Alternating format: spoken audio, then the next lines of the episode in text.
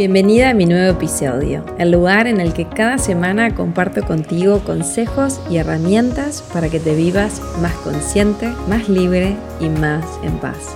¿Estás lista? Mi nombre es Flor Guba y quiero que en estos 10 minutos que dura el episodio estés súper atenta y tomes nota de todo lo que tengo que contarte para que lo apliques y experimentes en tu vida. Comenzamos. En este episodio vas a descubrir qué podés hacer si estás en un trabajo en donde no sos feliz. La mayoría de nosotras trabaja 8 horas por día más o menos. Entonces, ¿no sería interesante poder trabajar en algo que amemos con todo el corazón y poder hacer aquello que nos gusta hacer? Sé que muchas me van a decir, no es tan fácil, Flor, aunque sé por experiencia que es posible. Yo hice este clic a mis 25 años, cuando dejé la empresa de mi mamá y comencé a buscar mi propio camino. Algo me decía que lo mío no estaba ahí, en ese lugar, donde por supuesto tenía todas las comodidades y el beneficio de ya contar con una empresa encaminada para continuar. Una frase que me marcó muchísimo y fue clave en mi toma de decisión. Hagas lo que hagas, Flor, hacelo con pasión. Esta frase me la enseñó mi mamá y si bien durante muchos años me sirvió muchísimo, me significó todo un desafío cuando me encontré en su empresa haciendo algo sin pasión, cuando todo indicaba que yo sería quien le daría continuidad al negocio familiar. Tuve que enfrentar mis miedos para dejar ese nidito y comenzar mi propio camino que me trajo hasta acá, a estar acá hablando con vos.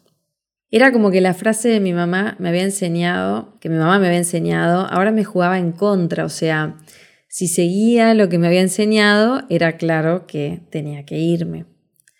El camino no fue fácil, estuvo lleno de desafíos y miedos a enfrentar y trascender, aunque es posible cuando escuchas esa llamada de tu corazón, ese propósito de tu alma.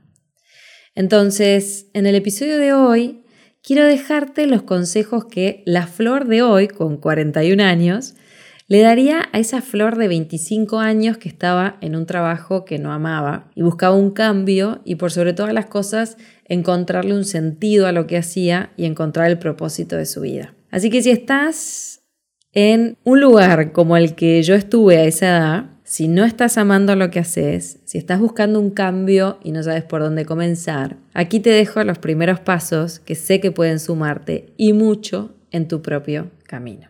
Cuatro consejos para ser feliz en tu trabajo. Consejo número uno.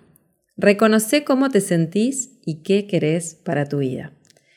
Este es el momento de la verdad. ¿Dónde estás hoy y dónde te gustaría estar? ¿Qué haces hoy y qué te gustaría hacer mañana. ¿Cómo te sentís hoy y cómo te gustaría sentirte? Consejo número dos, la aceptación. Comprender que hay un para qué. Donde estás hoy es perfecto. No hay error. Todo está sucediendo para ti. Grabate esa frase. Todo está sucediendo para ti. Estás ahí para aprender algo, para trascender algo en tu vida. Pensá, ¿Qué podría ser? ¿Cuál es el aprendizaje?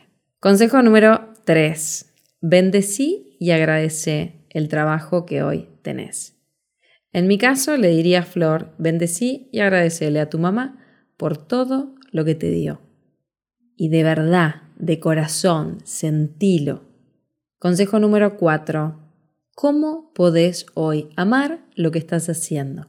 Lo que atrae lo nuevo es tu energía es tu vibración. Entonces, si tomo conciencia de que no estoy donde quiero estar y quiero cambiar, lo que más rápido me llevará a un próximo nivel y a mi futuro trabajo es preguntarme, ¿cómo puedo amar aún más el trabajo en el que hoy estoy? ¿Cómo puedo dar mi máximo e irme feliz y agradecida sabiendo que lo di todo?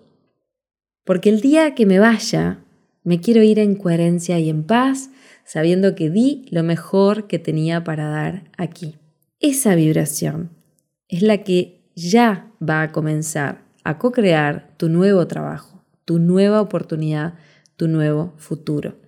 Es la vibración la que manifiesta. Así que si hoy estás haciendo algo que no amas y soñas con cambiar de trabajo o profesión, estos pasos pueden sumarte y mucho para dar tus primeros pasitos hacia esa nueva visión de futuro. Recordá esta frase.